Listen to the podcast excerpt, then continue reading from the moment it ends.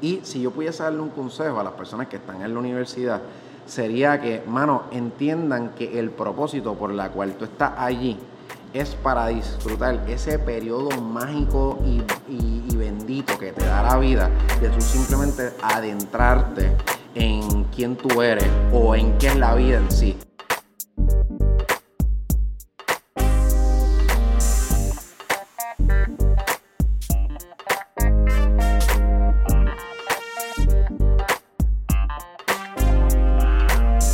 La que hay familia? Mi nombre es Jason Ramos y les quiero dar la bienvenida a Mentores en Línea, un podcast donde toda la semana hablamos con empresarios e influencers responsables por las marcas más destacadas a través de las redes sociales, para que así conozcas quiénes son tus mentores en línea.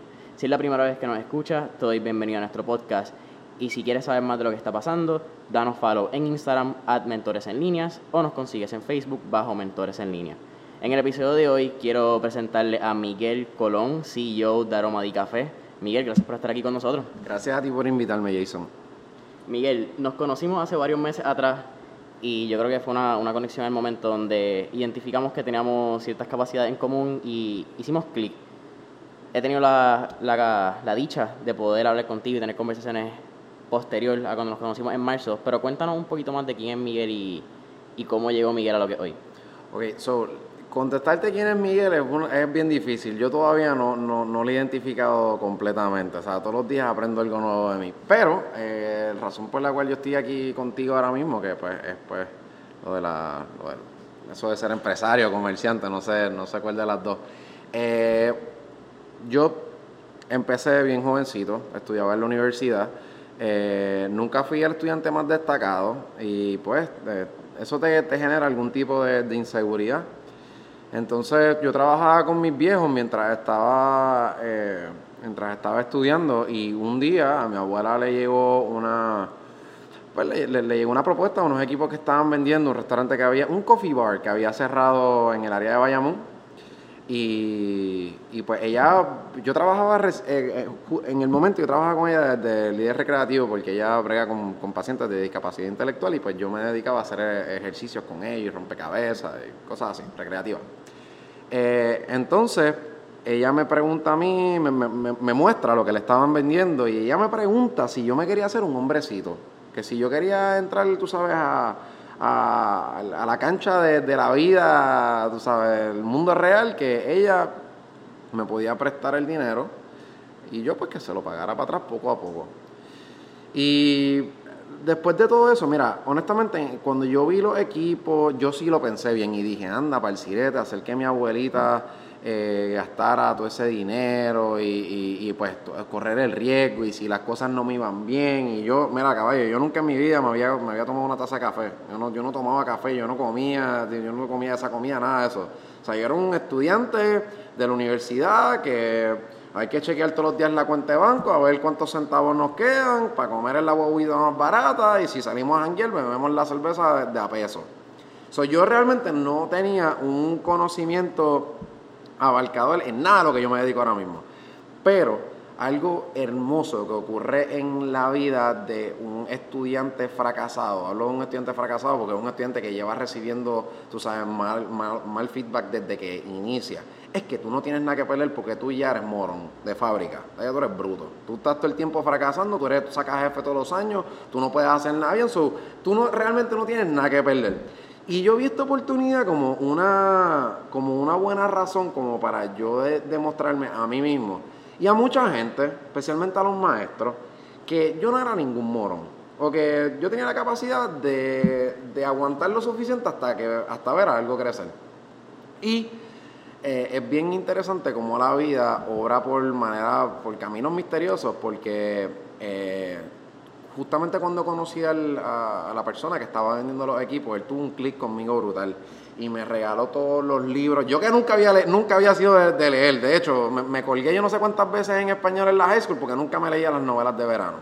Eh, él me dio un montón de libros que se relacionaban a lo que era el coffee business y también me dijo los lugares que tenía que viajar eh, para, pues, tú sabes, aprender. Y mi abuela me apoyó en todo el proceso, me leí los libros, fue un proceso, pues, bien largo. Me tardé nueve meses en encontrar un local, Pero cuando por fin lo encontré, lo encontré en el lugar correcto, los landlords estaban, eh, o sea, creyeron mucho en, mi idea. Eh, mientras estuve aprendiendo de, todo lo que era el coffee business, me incliné más por, la modalidad europea del consumo, pues, del lifestyle, de, tomar café. Eh, y pues yo se lo vendía a los landlords, creyeron en mí, me ayudaron mucho en el proceso. Una vez comencé el negocio, eh, el principio fue bien difícil, como todo. Ya esa parte sería súper aburrida contarla porque es la misma historia de todo el mundo. Empecé, no me fue bien, lo intenté 200 veces, este, hasta que eventualmente encontré cuál era la fórmula que funcionaba y mágicamente todo empezó a salir mejor después. Es, así, pero no, no, es que todo no es que todo empiece a salir bien, es que tú empiezas a cogerle el gusto a la montaña rusa. De repente que te vaya súper bien y de repente baja y sube y baja y sube y baja y de repente te, o sea, como que te vuelves adicto a la inestabilidad y sigue. Te gusta el juego. Sí. Mencionaste viaje, mencionaste que cuando tuviste este clic con la persona que te vende inicialmente, que ah, te pregunto, ¿a qué edad comienza esta visión de un coffee shop y a qué edad pasa este momento cumbre donde sale Miguel? Eh, excelente pregunta. Yo empecé firmé el contrato de, no, el, contrato de comprimenta lo firmé con mi abuela en, el, en, septiembre 4 del 2014. Ahí fue cuando compramos los equipos. Eh, luego de eso, eh, luego de eso, yo me tardé como nueve meses en encontrar un local.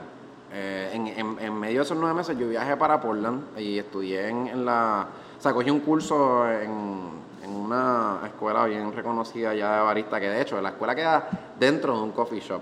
Como que la escuela es un speakeasy dentro de uno de los coffee shops más destacados de allá. Tú entras, piensas que estás en el coffee bar, de repente entras por una, por, una puerta que te lleva a un lugar completamente aparte con un montón de máquinas de expreso y pupitres. de verdad que fue una experiencia brutal. Una academia. Eh, sí, en Water Avenue Coffee, por allá.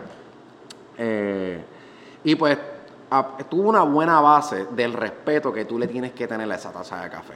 O sea, una buena base del proceso, de, eh, eh, del proceso de cultivo, de, de, todo. O sea, una buena base de, de cómo se supone, cuáles son las medidas y los procedimientos que deben realizarse antes de tú tener la babilla de servirle una, taza de café a una persona.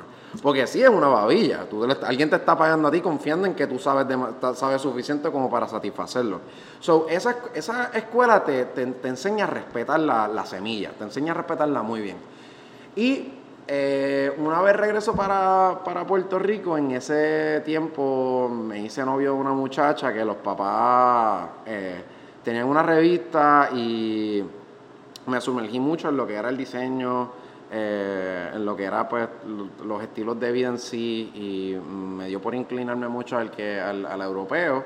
Y quería como que buscar este link entre el diseño y el lifestyle europeo con con el, con el café que de por sí, papi, nosotros vendemos expreso porque a los italianos les dio la gana de, mejorar la máquina y tener un montón de coffee bars por allá y, verdaderamente ellos prácticamente fueron los que implantaron la cultura porque en territorio americano quienes proliferaron eh, eso de tomar expreso y creo que se lo, se lo debemos a Starbucks y si, si, has leído la historia de Howard pues sabemos que él se influenció en Milano. So, le debemos mucho respeto a Italia. Y pues yo quise este, coger las influencias de allá con lo que había aprendido en, en, los Estados Unidos y pues montar mi primer, mi primer coffee bar aquí en Guaynabo Metro Office Park. Metro Park, primera tienda, hace cuatro años ya. Miguel que comienza hace cuatro años al Miguel hoy en día. Si le pudieras decir una cosa, ese Miguel de hace cuatro años al Miguel de hoy, ¿qué sería? Wow, wow, qué pregunta más brutal. Eh, creo que el Miguel de hace cuatro años eh, sabía mucho menos de él mismo de lo que sabe el de ahora. Es decir, esto de la vida de, uno ser comerciante o ser empresario, como, como le quieras decir, es algo más de creatividad, de sobrevivencia.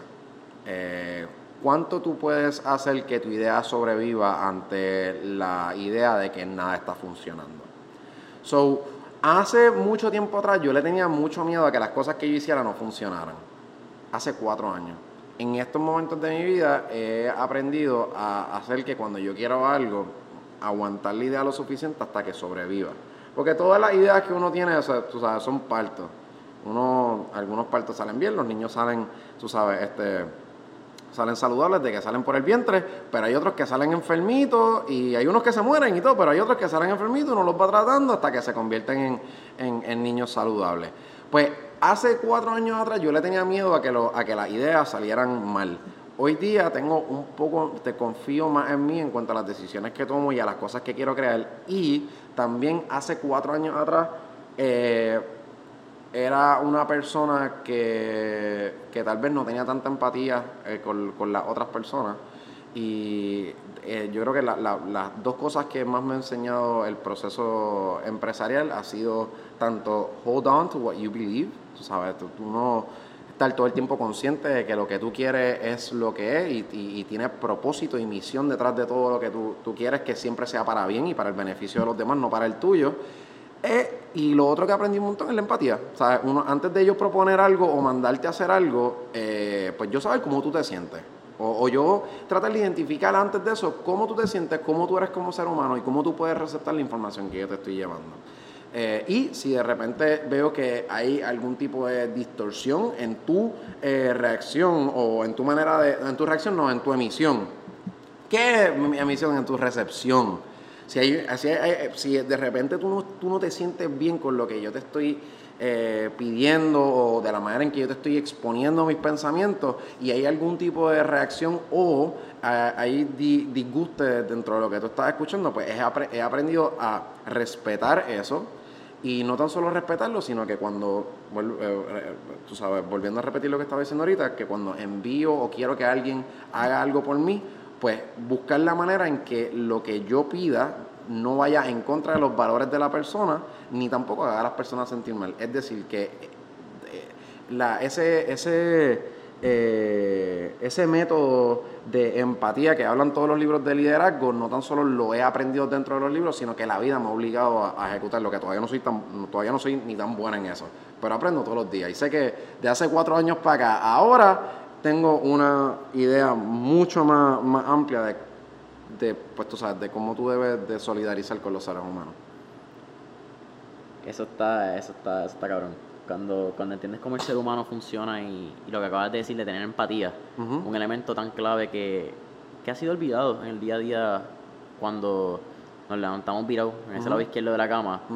Solamente pensamos en cómo está, cómo está nuestra mente, qué está pasando por nosotros, y un punto de vista bien egoísta que lo y lo damos por sentado, y más cuando somos un dueño de negocio, dueño de una empresa, que bregamos con la vida y con las emociones de tantas personas. Es que te tienes que cansar de fracasar. Yo me cansé de fracasar con la gente. ¿Entiendes? Yo me cansé. Yo fracasé con tanta gente. A lo mejor tantas personas buenas que trabajé con ellos y por mis actitudes y mis cosas lo, lo empujé que en el momento yo pensaba que no estaban haciendo las cosas como yo quería o, o, o, no era lo que yo quería y todo siempre Miguel, Miguel, Miguel, Miguel, Miguel, Miguel. Eh, yo me cansé de fracasar y por eso es que me he enfocado en estos últimos años a, entender más por qué la gente toma sus decisiones o cómo la gente recibe lo que yo les pido. Porque me cansé de fracasar. He tenido mucha gente buena a mi lado que he perdido, que no, no son fracasos, son enseñanzas. Eh, pero ya, no quiero, no quiero aprender más en esa área. Quiero simplemente tú sabes, eh, escuchar más de lo que digo y, entender más de lo que quiero ser entendido. Porque primero, creo que fue un, hay un libro bien famoso que se llama los, hábitos de las personas más, más eficientes o más destacadas, algo así, no recuerdo muy bien cómo era que se llamaba, porque ni, ni me lo he leído. He escuchado personas que hablan del libro, pero que habla de tú primero entender antes de ser entendido. Y creo que eso es algo esencial en, en, la, en, el mundo del liderazgo, porque desde que somos chiquitos, yo creo, o por lo menos fue mi experiencia, que uno entiende que esa rigidez y ese, este, tú sabes, siempre para adelante y, ser este, bien fuerte y bien seguro en cuanto a tus planteamientos eh, y evaluamos lo, las imágenes de liderazgo de, tiempos de antaño y, vemos estos grandes, eh, tú sabes, líderes de naciones que eran personas bien rígidas y bien, este, bien straightforward en cuanto a lo que ellos querían en cuestión de, por ejemplo, si queremos evaluar lo que era un Woodrow Wilson, que pues, la gente lo ve como algo bien brutal, o Winston Churchill, o sea, eran personas que aunque escuchaban, iban para adelante, no importa que eran personas rígidas en cuanto a su ideología. Y entonces, pues obviamente estudiamos de ellos en la historia, pensamos que, esa tenacidad eh, exagerada, que es muy buena, pero en estos tiempos hay que digerir un poco la información. Y yo por lo menos me cansé de, de, decirle las cosas a las personas como yo quiero y de hacer las cosas como yo quiero para realmente perder la gente. So, yo creo que, pues, terminando esta, esta, pregunta, que he tomado más tiempo de, del que se supone, porque tal vez ha sido algo que a mí me ha marcado mucho en el proceso, he aprendido es a primero entender antes de ser entendido. Y pues, sí, definitivamente esas son las cosas que más aprendí en estos últimos cuatro años. Estamos ahora mismo en Aroma de Café Metro Office Park. Hablas de la experiencia, hablas de la cultura y, y de, la, de respeto que hay que tenerle a lo que es realmente una taza de café. Hablaste de Starbucks también, cómo Starbucks ha, traído a los Estados Unidos esta magia de, del expreso y consumir un café. ¿Qué para ti es el estilo de vida, qué es realmente una taza de café y qué significa una taza de café para Miguel? Mira, para mí una taza de café es un compositor de momento. So, si tú, si tú eh, que, también lo puede ser el vino o, puede, lo puede ser un trago, pero la, la, la, lo que hace una taza de café especial es que es una manera consciente, es una manera elegante, es una manera conservadora de tú compartir con una persona. Porque no necesariamente tú te tienes que tomar un, café con, con, tu abuela, tú te puedes tomar un café en una reunión de negocio, puedes tomarte un café... Ah, eh, tratando de conocer a alguien. Y el toque de un café hace de todo algo más consciente porque pues, obviamente la, cafeína te, te, mantiene despierto, te mantiene bien enfocado. Eh, hasta de la manera en que se expone, de que se presenta el, el trago es bien lindo, o sea, tomarte un cafecito y aguantar el platito y la taza, eh, hace toda una experiencia bien elegante. So, yo creo que el, café es, un compositor o algo que inicia, que le, que le corta la cinta tal vez a un momento bien especial. Y todos los, elementos que le rodean, por lo menos en, en, en, aroma de café, nosotros nos enfocamos a que todos los elementos que te rodean hagan que esa taza de café te estimule desde los colores, la música, el, personal, el uniforme del personal, el olor de la tienda, todas esas cosas, eh, creo que, que, son los que hacen de la taza de café algo especial y para mí eso es una, una taza de café, que todo lo que hay adentro de la experiencia de tu, mientras lo consumes sea algo que te estimule. Para los que no saben, pues hay, varias formas también de, consumir café y esto es una pregunta más por, por entender un poco más de Miguel tienes tus lates, tienes tus cafés filtrados, sea en un Chemex, en un French Press. ¿Cuál para ti es la experiencia sensorial más gratificante en, el café? ¿Cuál de esas maneras de poder colarlo tú piensas que realmente te trae una, felicidad, una gratificación? Pues yo creo que el expreso. El, el, expreso, sé que, sé que últimamente ah, eh, no, eh, la gran mayoría de las personas han estado más curiosas en cuestión a, de la manera en que se procesa. Los hipsters, los eh, hipsters nos están atacando. Sí, nos están atacando, que son, pues tú sabes, unos consumidores bien interesantes porque son muy curiosos.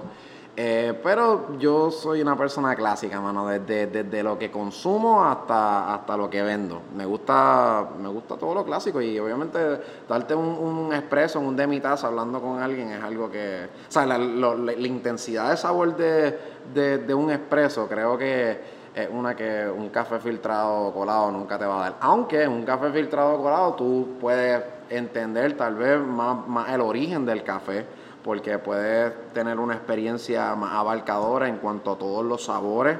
Eh, el espresso simplemente es un extracto de aceite, pero el, pues, esa intensidad de sabor es la que a mí me gusta. La crema, la crema. Sí. creme de la crema. Antes de empezar a, grabar el podcast, tuvimos una mini sesión pre-podcarística, por ponerle un, nombre ahí al garete. Y estábamos hablando de la importancia de la educación y la importancia de reconocer cuál es tu posición como estudiante al momento de entrar a la universidad. Actualmente yo estoy cursando el tercer año en la Universidad de Puerto Rico y puedo entender mucho de lo que estábamos hablando porque no solamente lo reconozco en mí, lo reconozco también y lo puedo identificar en varias de mis amistades cercanas. ¿Cuán importante ha sido el rol de la educación universitaria y, qué te brindó, que era la, conversación que estábamos hablando, y qué le puedes recomendar a estos jóvenes que están todavía en la universidad tratando de buscar un norte que no está definido. O que no ha sido definido por, por ellos y quizás maybe por los padres o roles externos que han influenciado. Sí, eso, eso es bien importante. Para contestarte la pregunta tengo que hablarte un poquitito de mi background en ese aspecto. Eh, como te dije ahorita, yo nunca fui un estudiante muy destacado. De hecho, desde sexto grado hasta cuarto año me colgué todos los años. Cogí verano todos los años. Cuarto, sexto, séptimo. Un montón de veces cogí verano. Eh, entonces, eso te crea de te crea, ay, entonces cada vez que sacaba malas notas, los castigos en casa eran brutales.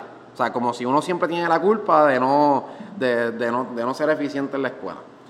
Y, mano, si yo pongo a darle para atrás al tiempo, yo realmente no era un estudiante tan fracasado, porque yo en noveno grado tenía un, negocio de, limpiar carros en la, en la urbanización. Tenía un carrito de golf y yo me iba por toda la urbanización a limpiar los carros y me ganaba un pesito. En décimo grado tenía dos puntos de, de dulce en la escuela. Porque en mi escuela no se podían vender chicles y yo tenía este, un, vendedor en, high school y un vendedor en, en, este, en intermedia que pues, obviamente distribuye al final del, día, del día hacíamos el corte. Y, por lo, y entonces yo identificaba que en la escuela todo el mundo tenía el pelo largo, la escuela no te permitía tener el pelo largo, so yo tenía un kit de recortar y yo recortaba a las personas en la escuela, obviamente me, eso es oferta y demanda, brother, es oferta y demanda. Eh, eso me costó una, eso, me costó una, casi expulsión en la escuela. So, y obviamente no tenía buenas notas, eh, parecía como si fuese un delincuente o una persona que quería, que quería estar por encima de la norma. Y eh, puede ser, lo puede ser, pero fueron maneras distintas de identificar los talentos. Eso te crea un complejo, un un complejo ejecutivo brutal, porque tú piensas que todo lo que tú haces está mal, que la única norma de, andar por el paso correcto en la vida es estudiar. Y cuando entras a universidad, o por lo menos cuando yo a universidad, yo no entendía por qué yo estaba allí. Como que yo decía, hermano, si tú para ser exitoso tienes que ser, eh, tienes que ser destacado en los estudios, yo voy a ser un fracaso toda mi vida. Porque es que yo no soy buena en esto. Y yo creo que no, yo no era un fracasado en los estudios, porque, by the way, interesante problema, desde que estoy en el, en el comercio, eh, yo leo mucho. O sea, me he leído yo no sé cuántos libros desde que empecé a, a, trabajar. Pero obviamente ha sido por necesidad, porque en el comercio tú necesitas sabiduría, o si no, no vas a saber bregar nunca con la gente, ni tampoco vas a poder desarrollar ideas. Pero no vamos a entrar en eso. Eh, cuando entro a la universidad, yo no sabía por qué yo estaba ahí. Yo no sé fruta, porque tú dices, hermano, yo si no, si no sé qué, quién rayos yo me voy a convertir, yo no sé ni siquiera cómo funciona el mundo.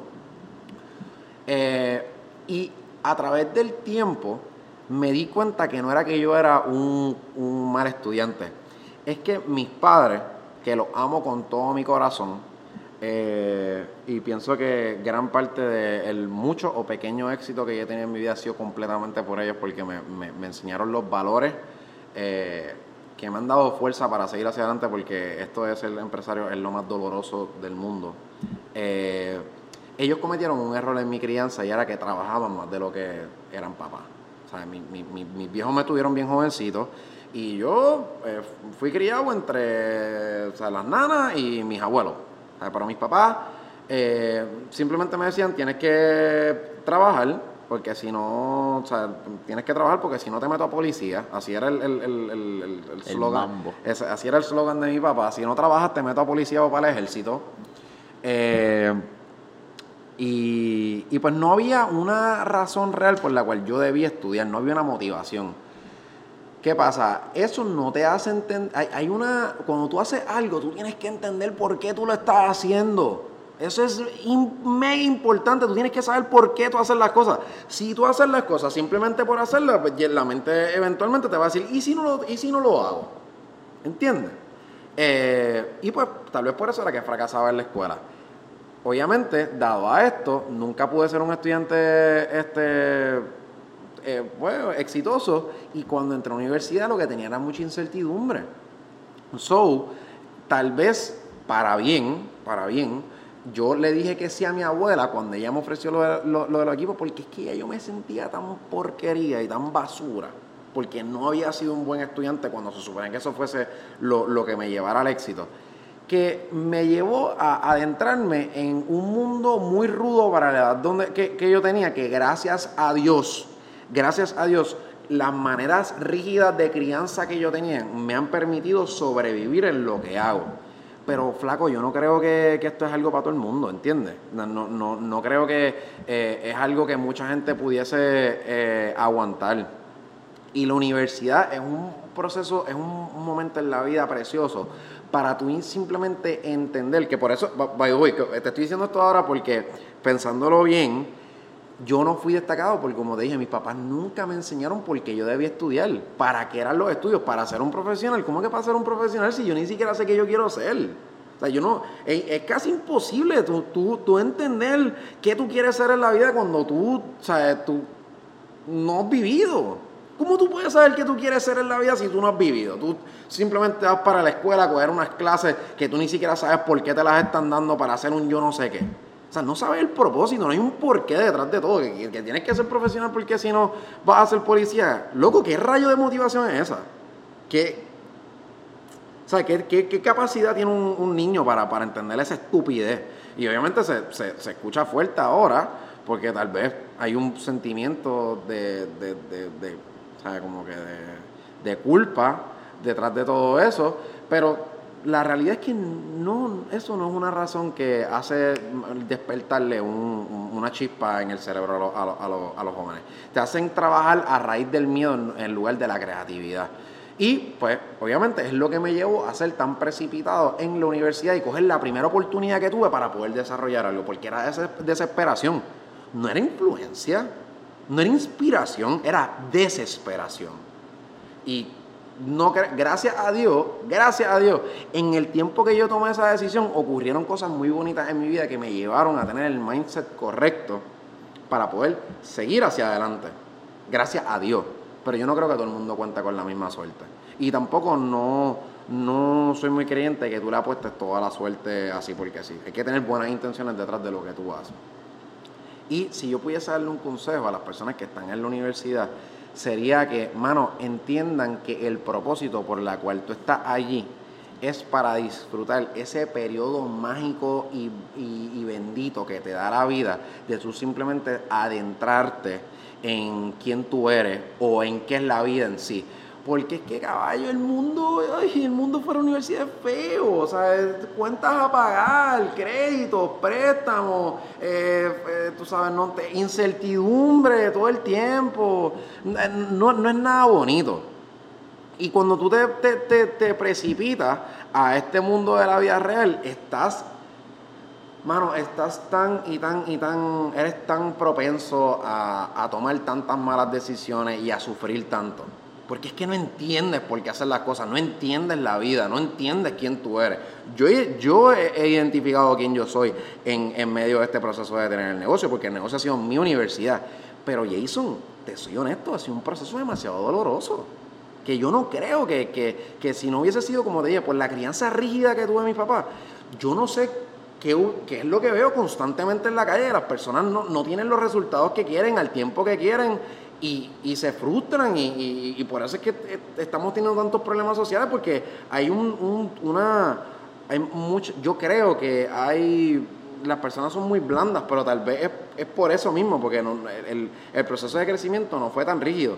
Y yo no soy quien para decirle ah tus papás te criaron bien o te criaron mal yo no soy quien para hacer eso pero sí me siento responsable para quien me quiera escuchar, de decirle que para no apostarle a, ese, a, eso en la vida, simplemente antes de, de, tú ser profesional o tú querer irte independiente o querer eh, adentrarte en, en, pues tú sabes, en el juego real, en la cancha, La vida. En la vida. Mano, dedícate a ser un buen jugador antes de meterte en el juego. Y la universidad te prepara para tú ser un buen jugador porque entiendes la vida, entiendes tu historia, entiendes la química, entiendes la física, entiendes la biología. o sea, te enseñan la base del por qué, cómo funcionan los seres humanos, cómo funciona el universo, te enseñan la economía. O sea, la, universidad no es que no es que tú estudias y dices, ay, yo voy a hacer este, eh, voy a, eh, quiero estudiar administración de empresas porque quiero ser empresario. No, caballo, no es que necesariamente tú te gradúes y el día después vas a ser empresario. Eso, eso no, no es la razón por la cual tú estás en la universidad. Tú estás en la universidad para entender el concepto de estar vivo y cómo es que funciona la vida en sí. Y después de que tú entiendes cómo funciona la vida, pues tú puedes tener la potestad de crear porque ya tú entiendes. Wow. Eso es Eso es, eso es perfecto. Hablando de, de la vida, de la universidad, hablas de negocio y, y comentaste varias palabras que me impactaron. Propósito, paciencia, dedicación y fe. ¿Qué juega cada uno y cuál es su rol en lo que has creado y en tu día a día ahora mismo? Pues, el, ¿cuáles, ¿cuáles fueron esas últimas tres? Perdóname. Propósito, paciencia, dedicación y fe. Propósito, paciencia, dedicación y fe. Wow. Ese, eh, no, no, no te puedo decir un rol eh, que juegan ahora mismo en mi vida porque son mi vida completa. Eh, dado a que, pues como te dije, no fui el mejor estudiante de todo, pues mis inicios fueron eso. Fueron paciencia, dedicación y fe. Esa- esos fueron mis inicios. ¿Por qué paciencia, dedicación y fe? Porque, bueno, tristemente, en el país donde estamos viviendo, los procesos no son los más rápidos. Y nada, es- nada, es, tan, nada es tan eficiente.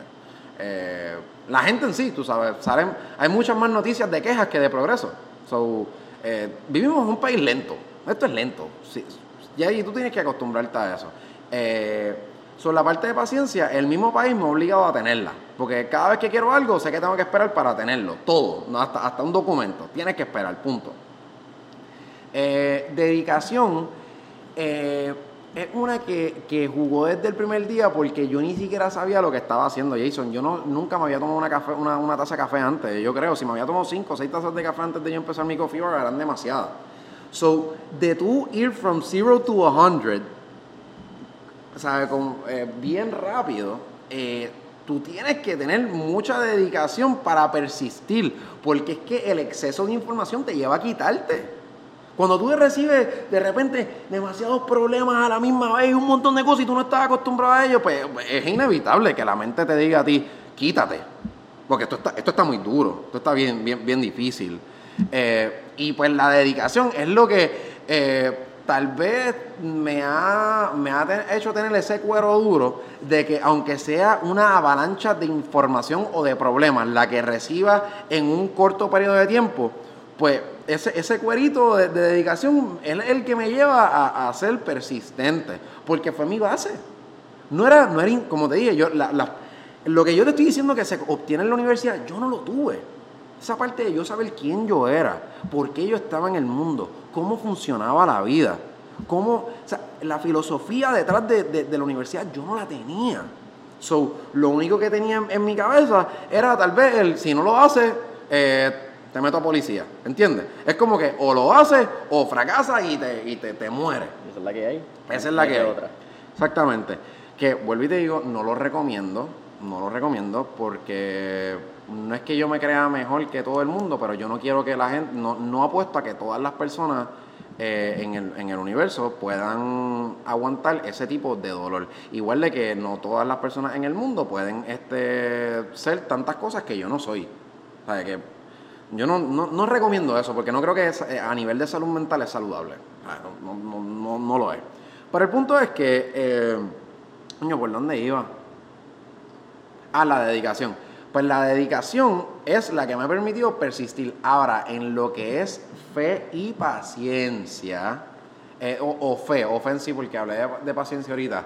La fe es la parte que es lo que más funciona y, la, y el, el elemento más frecuente en mi vida. Wow. Eh, es lo más importante. Eh, ¿Por qué juega un rol tan importante? Abiertamente, yo soy bastante espiritual y, me, me, inclino bastante a lo que es el, la religión del cristianismo. Eh, no para venderme como una persona tan correcta, sino como para decirte de dónde es la base en lo que yo creo. Eh, y la, yo, tú, puedes crear el business plan más violento eh, del universo. Este, el, business plan más brutal que, que tú sabes, lo, lo pudiste buscar, haberlo hecho en, Harvard o en, o en Yale o lo que sea. Pudiste haber buscado el mejor business plan del mundo. Pero cuando tú montas ese business plan que te duró un año, dos años en hacer, y justamente después de que tú lo empiezas a ejecutar, te das cuenta que lo hiciste basado en un mercado que no es el tuyo o que simplemente tu idea no tuvo, eh, no está teniendo eh, las expectativas realizadas. Lo único que te lleva a salir hacia adelante, Jason, es la fe. Es lo único. Eh, y la gran mayoría de las experiencias de grandes empresarios o de gente que han logrado cosas gigantes en la vida, ¿quieres saber qué ha sido? Tener fe por encima de sus malos resultados. O sea, justamente cuando algo bien malo les pasa, ellos dicen, mano, es que aunque, aunque a mí me aunque todo el mundo diga que 2 más 2 es 4, a mí me da 22. Ven más grande de los resultados reales ven todo desde otro punto de vista y distorsionan la realidad. Eso parece bien clichoso, porque lo dicen todos los, influyentes tontos de, las redes sociales que no se los recomienda a nadie porque te pueden llevar a quitarte antes de empezar, aunque, aunque lo que venden es, motivación. Esa parte de, de tú decir, mano, yo creo tanto en esta idea y yo creo tanto en, en, en, en que va a suceder que aunque te pasen cosas malas, tú vas a seguir hacia adelante. Y es lo mismo que creer en, un ser que tú no ves. ¿Sabes qué es la fe? ¿Tú sabes lo que es la fe? ¿Alguna vez has escuchado eh, lo que significa fe? Te puedo decir que sí, pero no me acuerdo. El concepto de la fe es la certeza de lo que no ves y la convicción de lo que esperas. ¿Sabes? Eso está brutal. Eso es impresionante porque tú, estás, tú, tienes, tú tienes certeza de lo que no ves y tienes convicción, estás seguro de lo que espera, de lo que viene. So, cuando tú tienes esos principios de vida, tú eres loco. Tú dices, yo, esto es lo que yo quiero. Y justamente cuando mi negocio está en pérdida, ahí es cuando más yo voy a invertir. No es cuando yo voy a, recoger la soga. Yo no voy a recoger la soga cuando me, cuando me van mal. Si nos vamos a, a chavar, nos chavamos de verdad. Porque vamos a ir fiel a nuestra idea. Vamos a ir fiel a nuestra visión. Vamos a ir fiel a nuestros principios. Vamos a ir fiel a lo que nosotros sabemos que la compañía se va a crear, se, va a convertir. Y eso no es libros, caballo. Eso es fe. Eso es tú tener una convicción bien grande en algo más allá que tu ser. Algunas personas le llaman universo, otras personas pues creen en, otras religiones. Yo decido creer en, Jesucristo. y, es lo que a mí me, me ha llevado. Sea la religión que sea, te va a dar el mismo resultado. Simplemente tú tienes que escoger en qué creer. Y este, pues por eso es que la, la, parte de la fe juega tan brutal en mi vida, porque es lo que me ayuda y lo que me lleva a seguir hacia adelante cuando tal vez no estoy recibiendo los resultados que quiero. Pero es que yo sé que los resultados que yo quiero los recibiré en algún momento. Y sigo como masoquista, dándome latigos en la espalda hasta llegar. Boom, esa es la que hay. Estamos ya en los últimos minutos del podcast, nos quedan más o menos unos 8 o 10. Pero antes de eso quiero tocar dos puntos que hablamos al principio del mismo. ¿Mm? Son viajes, viajes y libros. Son dos cosas que hemos tocado, viajes por la experiencia y el libro por el, aprendizaje que te ha brindado. ¿Cuáles son esos dos viajes, esos dos sitios que tú has dicho, wow, me cambiaste en la vida, genuinamente fueron o son parte de la crianza de lo que es Miguel? ¿Y qué dos libros tú le recomendarías a cualquier persona que está empezando en esta aventura que llamamos empresarismo? Eh, ¿Por dónde quieres empezar? ¿Por los libros o por los viajes? Viajes. Yo creo que viajes te unas experiencias sensoriales y unas experiencias de de engrandecer eh, tus humanidades, por llamarlo así, ya que estamos hablando de universidad? Pues yo creo que, ok, so, han habido dos viajes, dos, dos, especialmente dos viajes que a mí me han cambiado la vida por completo, que me han hecho ser otra persona. Eh, el primero fue la, yo creo que la tercera vez que yo fui para Nueva York. Eh, quizás las primeras dos, perdóname, la cuarta vez que fui para Nueva York Quizás las primeras tres veces había ido con, con un mindset un poco más de, de turista, eh, para lo que va gente, la, eh, la gran mayoría de las personas, eh, con todo respeto, incultas, que van a Nueva York a comprar cosas solamente. A consumir. eh, a consumir. Eh, pero esta cuarta vez que yo fui ya tenía, ya llevaba algunos meses en, el, en, en Metro Office Park, eh, en el negocio nuevo. Yo creo que ya había cumplido el año. Y fui con los ojos más abiertos, viendo cómo era que podían, obviamente la demográfica, digo, demográfica no, la, la, la cantidad de gente que vive en un lugar hace que pues el comercio sea más avanzado. Pero como quiera, son tantos y tantos y tantos y tantos y tantos y tantos y tantos y tantos comercios a la misma vez que sobrevivir o tú ser sobresaliente cuando hay tantos a la vez es un reto muy grande. Y el, el fast pace de la, de la gente, eh, lo, cómo trabajaban las personas en, en Nueva York, que no importa dónde tú vayas, todo el mundo va a las millas, las millas, las millas, las millas, las millas. Eh, de la manera en que se rotulaban los restaurantes o los lugares que, se, de- que eran parecidos a los míos eh, para llamarte la atención, me, me o como que me hizo abrir los ojos demasiado. Eh, la decoración. Eh, cuando tú entrabas al restaurante, la logística, o restaurante no el coffee bar, como realmente lo que yo tengo son coffee bars, la, la, la logística que había dentro del lugar para eh, la agilidad o la facilidad del consumo del cliente, a mí me cambió por completo. Yo decía, wow, o sea, como que this is how money smells like. Eh, Este, Nueva York es, y, y el pace of life. eh, Está brutal. Eh, eh, y entonces, pues, es, es un poco controversial porque cuando llegas a Puerto Rico tienes que bajarle, tienes que bajarle, porque si no te vas a frustrar. A eso mismo quiero tocar. El estilo de vida de Nueva York es un estilo de vida muy rápido, como Ujú. acabas de mencionar. Un, un- it's a really fast pace of life. Ujú. Que tiene un factor bien interesante y es que 6 a.m. is not wake up time. 6 a.m. is work time. Work time, yeah. People are up. People are in the train. Estamos viendo que a las 6 de la mañana el subway en Nueva York está repleto. Ujú. Llega a Puerto Rico y es hora y tiempo de Puerto Rico. Somos laid back. 6 de la mañana nos estamos levantando, a las 7 nos estamos bañando. ¿Te gusta más Nueva York? ¿Te gusta más Puerto Rico? ¿Cuál es la diferencia competitiva? ¿Crees que puedes vivir en Puerto Rico al estilo de vida de Nueva York? No. Hay varias... vari- me, me da curiosidad. No hay Por- forma, no. Te, va a echar- te van a matar algún día. Tú vivir con el, con, con el, tú sabes, con la agresividad de New York en Puerto Rico, te, mata un empleado, te mata, yo creo. Porque no, no, no, la gente no, no, o sea, tú puedes votar a alguien, el tipo te va a buscar algún día con, con- simplemente por la presión que tú le metas, te va a buscar y te va a matar. O te van a, o te van a mandar para el departamento del trabajo, ¿sabes? Eh, es una de las dos. Eh, ese tipo de, de, de método no funciona aquí. Eh, Aquí no funciona, no somos ese tipo de, de- personas, no vivimos ese tipo de velocidad, pero tenemos otras tenemos eh, otras ventajas que, que quizás en Nueva York no hay. Ah, por ejemplo, yo creo que en Puerto Rico eh, quizás tú no puedes avanzar tan rápido como allá porque no hay tanta gente viviendo ni hay tanta gente con dinero a la misma vez, pero tienes suficiente tiempo que si lo quieres invertir, Puerto Rico hay tanta naturaleza, hay tanto espacio o tiempo de ocio que tú puedes sumergirte en eso para tú crear y pensar. So, tú obtener tal vez las influencias de, otras partes del mundo y tener tal vez el temple de, de- obviamente vivir lento en Puerto Rico para tener introspección y, tener un, y irte en un viaje de, crear y creas aquí y lo, lo multiplicas en cualquier otro lugar. Por lo menos esa es de la manera en que yo lo veo.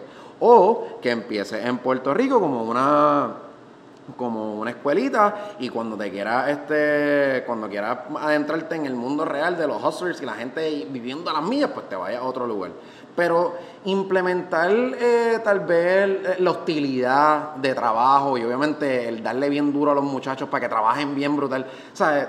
eso no, no, no- por lo menos no es algo que que que yo le recomendaría a la gente que hiciera. Tal vez cuando fui para allá, cuando vine allá, pues vine con esa mentalidad y no traté bien a mi equipo de trabajo y perdí mucho, ¿entiendes? Yo más al principio lo que era la, la paciencia y la empatía. Ajá. Dos libros. Eh, by the way, se me olvidó, se me olvidó Viaje. el viaje. Cierto. Entonces, el segundo viaje que más ha impactado mi vida fue el último que di para Europa. Fue el riesgo más grande que yo me, mm, creo que hasta el momento me había tomado porque me fui a Europa eh, porque había conocido una persona de un día para otro aquí en Puerto Rico que no vivía aquí, se iba para allá y yo me fui para allá con un extraño a viajar por todo eso. Recientemente había saldado ya el negocio de Metro Office Park y pues obviamente ya, ya estaba entrando, o sea, ya lo que había eran gains, gains todo el tiempo y yo ahorré, me fui para allá. Y el hecho de tú adentrarte a tú viajar solo para tú estar con un extraño, a visitar lugares que tú no tienes control alguno, si se te pierde el teléfono, si te pierde la cartera, que de hecho se me perdió el pasaporte en, el, viaje. Eh, eh, perdí trenes, perdí aviones, me tuve que quedar, dormí tres días en un aeropuerto, eh, me fui de, o sea, estuve como un mes fuera. o sea, que tuve experiencias bien malas, o por lo menos de, de, de tú tener paciencia y tú respirar hondo, que son cosas mega importantes en, en, la vida empresarial, mucha gente piensa que aquí es como que todo, mientras más rápido tú lo hagas o mientras más eficiente tú seas, y es mentira, es muchas veces cuán hondo tú sabes, tú sabes respirar y cuán fuerte tú sabes tragar, ¿sabes? Antes de actuar. Eh, y allá de repente cuando tú estás en cuando tú estás en, en, un país donde tú no conoces a nadie, se te pierde tu pasaporte, pierdes trenes, pierdes aviones, te quedas solo, no sabes qué hacer, no hablas el mismo idioma, Tú sabes, eso te, te, te, hace, tú sabes, tener una... Eh, te, obliga a tu ser paciente. Te obliga. O sea, no, tienes opción. Tienes que, o sea, aprender a respirar hondo. Eh, y también el, de la manera en que me influenció mucho ese viaje es que yo quería que el... Yo pensaba que yo estaba arrebatado cuando yo estaba en Europa. Como la belleza a tu alrededor es tanta de la manera en que se disponen eh, los productos en los restaurantes o en las cafeterías, el estilo de vida de, allá. Papi, si tú piensas que aquí, que aquí somos lentos, allá son más lentos todavía. O sea, allá la gente vive en un viaje, pero, pero violento. Por lo menos en, en Módena, que yo estuve en, en, en Italia, en Módena, por, por tal de comer una cosa, una lentitud brutal, o sea, brutal, brutal, brutal. Este, ellos todavía conservan la tradición esa de siesta y si tú no comiste antes de las 3 de la tarde, tú te la viste, ¿sabes? No, no puedes eh, comer en ningún lugar. Eh, eh, ellos sí son bien lentos, pero la, la, la, belleza que te rodea, el arte, la historia, los paisajes, la gente. Ah, by esa parte es bien buena, la gente. Pienso que la gente en Puerto Rico es excelente. Sea, el, el, el, el hecho de que aquí todo el mundo siempre tiene una historia que contar, todo el mundo tiene algo que hablar, eh, todo el mundo es caliente, es una que, aunque el drive de trabajo no sea eso, no sea ese, tal, tal, vez el tuyo como persona, como somos llenos de emociones, una vez le transportamos la emoción a lo que hacemos, podemos tener excelentes resultados a través de. Aparte de que eh, estar en Puerto Rico es tan difícil porque hay tan poca gente con chavo y el gobierno es tan eficiente que cuando tú tienes el, el, el tú sabes, ese drive de tú ir siempre, ir siempre para el frente, cuando todo te va para atrás papi, tú te metes en un lugar donde la gente sí sea, donde pues la gente sí sea eficiente y el gobierno sea eficiente y haya mucha gente con chavo y puedes dar el palete de la vida. No sé, todavía no, no he vivido esa etapa, espero vivirla en algún momento. Eso viene ya mismo. Eso viene ya mismo. Pues en ese viaje yo dije, wow, ese, ese estímulo, ese viaje que, en el que yo sentí que no tenía, yo estaba completamente sobrio, yo no, no, yo creo que casi ni bebí en todo el viaje, te lo juro, o sea, yo veía simplemente toda la belleza alrededor de Boloña, de Milano, de, de, de, Módena, de Venecia, de Alemania, ¿sabes? Mientras estuve en todos esos lugares, yo decía, de Praga específicamente, Praga es brutal. La gente más apestada del mundo. No hay nada que hacer, pero es tan lindo. Y hay, hay conciertos de música clásica cada rato, que eso sí te lo, te lo disfrutaba un montón. Pues yo decía, mano, cuando yo llegue a Puerto Rico, yo quiero que cuando las personas entren a mis tiendas de café, a ver, voy, me da, un café todos los días, porque el café, había muchos coffee bars bien chulos por allá, especialmente en Praga. un día que yo eh, fui como nueve coffee bars distintos el mismo día, solamente para entender cómo era la, tú sabes, la cultura europea en eso, por lo menos de, Praga. Y en, Italia fui a, wow, a un montón. Eh, pues yo decía, cuando yo llegue a Puerto Rico, yo quiero ver de qué manera yo puedo transformar mis coffee bars a darle esta, esta sensación. Y transmitir un pedacito de Europa. Sí, transmitir un pedacito de. Europa. Y a mí, eh, cosas que surgieron a través de ese viaje, creamos nuestro nuestro eh, nuestro playlist de- en Spotify de la tienda, solamente de música clásica. Quería darle ese tipo de, de- o sea, cuando yo estaba, ir a conciertos de música clásica frecuentemente allá en Europa, a mí me, me- me- me hizo crecer por dentro. Quería darle esa experiencia a la gente. Eh, los colores de la tienda cambiaron un poco, quería que se pareciera bastante a- a a la escenografía de muchos coffee bars en Praga, que me, inspiraron bastante. Eh, y me llevaron a de verdad querer, eh, cuando ya regresé viaje fue que empecé a hacer los planes para abrir el otro, el otro, el otro negocio, porque el hecho de yo ver que el mundo era tan grande, yo dije, yo necesito esparcirme para hacer, hacerle llegar a todo el mundo este, esta sensación tan linda que yo sentí mientras estuve en Europa. Así que esa es la importancia. El- en, en- en- New York fue el trabajo, o sea, el hustle, el dinero, eh, tú sabes, la, la vida rápida. Y en Europa fue el arte, la belleza, el, el estímulo que yo le quiero transmitir a todas las personas que me den la oportunidad de tener algún tipo de influencia en sus vidas cuando van a consumir una tacita de café. Wow. El trabajo y el arte. Qué cosa, ¿verdad? Que normalmente uno los ve tan separados. Y en este es lo que hace ese, ese fire spot, es lo que hace Aroma de Café y lo que hace quién es Miguel. Dos libros. Eh, el número uno tendría que empezar con uno que cambió mi vida completamente. Fue uno que se llama A New Earth de Eckhart Tolle. Es un libro que habla del ego y de la manera en que tus padres, sin darse cuenta y con las mejores intenciones del mundo, te pudieron haber hecho daño en tu crecimiento y tú tienes que aprender que eh, estas cosas que tal vez ellos te enseñaron que te hacen sentir mal, no necesariamente es culpa tuya o culpa de ellos, sino que ellos vienen de otra generación y tú tienes que aprender a let go de muchas cosas que funcionaban en otros tiempos y tal vez no, no- funcionan en esto. Eh, es un libro que te ayuda a entender más a las personas y entender por qué tantas personas tienen problemas de reacciones, de dónde vienen las reacciones de la gente, cómo es que piensan los seres humanos y el efecto negativo que tiene esa, esa personalidad ficticia que tu imaginación crea, que es lo que le llamamos el ego. Eh, y una vez yo entendí eh, a capacidad, eh, pues, este, este sentimiento que mucha gente tiene o esta personalidad ficticia que mucha gente tiene, me ayudó a entender mejor tanto a mi equipo de trabajo como al cliente, como a la gente en sí, y ser un poco más pausado y menos eh, imponente en cuanto a mis planteamientos. Antes yo era una persona embriagada con el ego. Pensaba que lo que yo decía era lo que era y, tenía que ser, y, es parte de ser joven, hermano. O sea, lo- los jóvenes, yo creo que eh, tenemos, estamos tan, tenemos tanta incertidumbre de lo que es la vida, de que tratamos de crear nuestras propias teorías nuestras propias cosas y creamos estas personalidades de embuste con tal de, sentir, de sentirnos identificados con algo. Eh, y pues obviamente la madurez te las va, te las va, pues, te va poquito a poquito eh, de, esa, de esa perla te hace un diamante, te va puliendo poco a poco. Eh, y pues el, el libro A New Earth a mí me, me ayudó mucho a identificar el ego, de, eh, a ser más abierto en cuanto a, a, las ideologías de otras personas y a estar más conectado con el mundo en sí. Eso fue. El segundo libro que tal vez a mí me, me- me hizo tal vez eh, cambiar eh, o, que me ayudó mucho en cuestión a, a, a, pues, a lo que estoy haciendo ahora mismo, creo que fue eh, un libro de, que lo leí en español, eh, originalmente escrito en inglés, se llama El desafío Starbucks.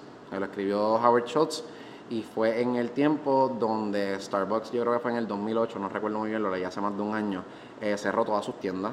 Eh, estaban teniendo un problema de operación y es- en el momento Howard no era el, el CEO y él volvió a ser CEO en ese tiempo y eh, reestructuró la compañía, tomando el riesgo de cerrar todas sus tiendas. Y tú me dices, mano, una compañía pública que se tome ese riesgo de hacer eso, que van a pensar los accionistas, bla, bla, bla, bla. Eh, y el tipo hizo eso con las mejores intenciones del mundo. Él dijo, yo estoy muy claro de cuáles son los core values cuáles son los, los- valores, la esencia de la, de la compañía. Yo sé cuáles son y no es lo que la compañía está dando ahora mismo. Nos hemos enfocado demasiado en expandir, demasiado en retener y hemos invertido muy poco en, en mantener lo que a nosotros nos dio éxito realmente, que era pues, obviamente ese amor detrás de una taza de café. El tipo se tomó el riesgo de cerrar todas las tiendas, eh, adiestrar al personal eh, nuevamente y, hermano, yo no te tengo que decirlo ahora mismo, ellos tenían éxito en aquel, en aquel momento, pero ahora mismo Starbucks tiene 29 mil tiendas, eh, es una compañía que las acciones están subiendo constantemente eh, y pues ese libro a mí me, ayudó mucho porque me enseñó que las- cuando tú tienes valores buenos, cuando tienes propósitos buenos y una misión bona fide para el mundo, eh, tú tienes que seguir siempre lo que está bien, aparte de lo que, de lo que te represente dinero o aparte de lo que te represente retorno. O sea, solamente enfocarte en hacer lo que está correcto, en lo que sea del, del beneficio para los demás y no beneficio para ti. Y siempre que estás, eh, o sea, que el enfoque tuyo está en lo positivo y en lo que sea equitativo, pues las cosas tiran bien. Y por eso es que esos dos libros a mí me, me- Lo que es identificar que cuando yo me molesto con alguien muchas veces es un problema de ego y que cuando las cosas no me salen bien simplemente tengo que pensar en lo bueno que quiero hacer por el mundo para, para persistir. Pues no creo que pueda identificar los otros dos libros que me hayan influenciado más. Miguel, hemos llegado al final del podcast, pero antes de, de finalizar, quiero cerrar con dos preguntas para conocer un poquito más de Miguel y, y hacerlo un poquito más divertido. La primera es, si tuvieras que escoger una época en esta, en esta vida, en esta historia, y volver a nacer en ella, ¿cuál sería? O los 60. Los 60. Los 60. Summer of 69. Yo me escogiera los 60 eh, simplemente por la música. La música de los 60 es mi música favorita, tanto el folk de los 60 como el jazz de los 60. Eh, mis artistas favoritos verdaderamente son de, de- Hay una mezcla en mi playlist, entre, digo, en mi playlist de la tienda no, pero en mi playlist personal hay una mezcla bien grande entre Chet Baker y, este, y Bob Dylan, demasiado brutal. O sea, son las Dylan. personas que yo más escucho. Y también que todos los problemas sociales que hubo en, en, en los 60, Woodstock. eh, Woodstock, eh, Vietnam, eh, que es algo que obviamente yo hubiese querido estar más en el área de, de los hippies que, que- que de la guerra. este, pero obviamente todos los problemas sociales que, que hubo en, en ese tiempo era, era yo, creo- yo creo que fue algo que hizo que mucha gente creciera por dentro y entendieran más la vida y, y- y abrió el mundo a, oye, mano, ese tiempo también fue el de Martin Luther King, era un tiempo humano, o sea, de entender a los humanos. Fue como un, un momento donde se rompió, se, se, se destruyó esta rigidez de que solamente there's one way y we have to listen to, to, to everybody. Y, ¿sabes? Fue We- mucho. we did it. Fue mucho. Eh, pues definitivamente los 60 es un tiempo que, que, que me, gusta, me gusta pensar en que pude haber vivido dentro de él. Y para finalizar, ¿quién fue el artista o banda que escuchaste esta mañana cuando te levantaste y dijiste, eso es, hoy voy a grabar con mentores en línea? So, eh, yo estaba escuchando Coldplay antes de llegar aquí, este, irónicamente, pero que fue lo que me, fue lo que me apareció. Ahora, si yo llego a haber estado en ese, este, en ese mindset, eh, que, que, o sea, yo hubiese dicho, bueno, voy a escuchar algo, algo para eso específicamente, Pumping It. Bob Dylan. Bob Dylan. Bob Dylan 100%, irme en ese viaje de los derechos eh, humanos, de, de irme en el viaje de, pues obviamente, de tú componer cosas eh, que, que te influencia tu corazón, y irse en ese viaje para tú, pues, hablar con las personas de adentro hacia afuera. Yo creo que fuese lo que... La próxima vez que me entreviste voy a venir para acá escuchando es. a Bob Dylan. Bueno, Miguel, para mí ha sido un placer, ha sido un honor tenerte eh, y que seas nuestro primer invitado de Mentores en Línea. Si no conocen lo que es Aromadicafé, pueden conseguirlo en las redes sociales, específicamente Instagram, arroba a aromadicafé.pr.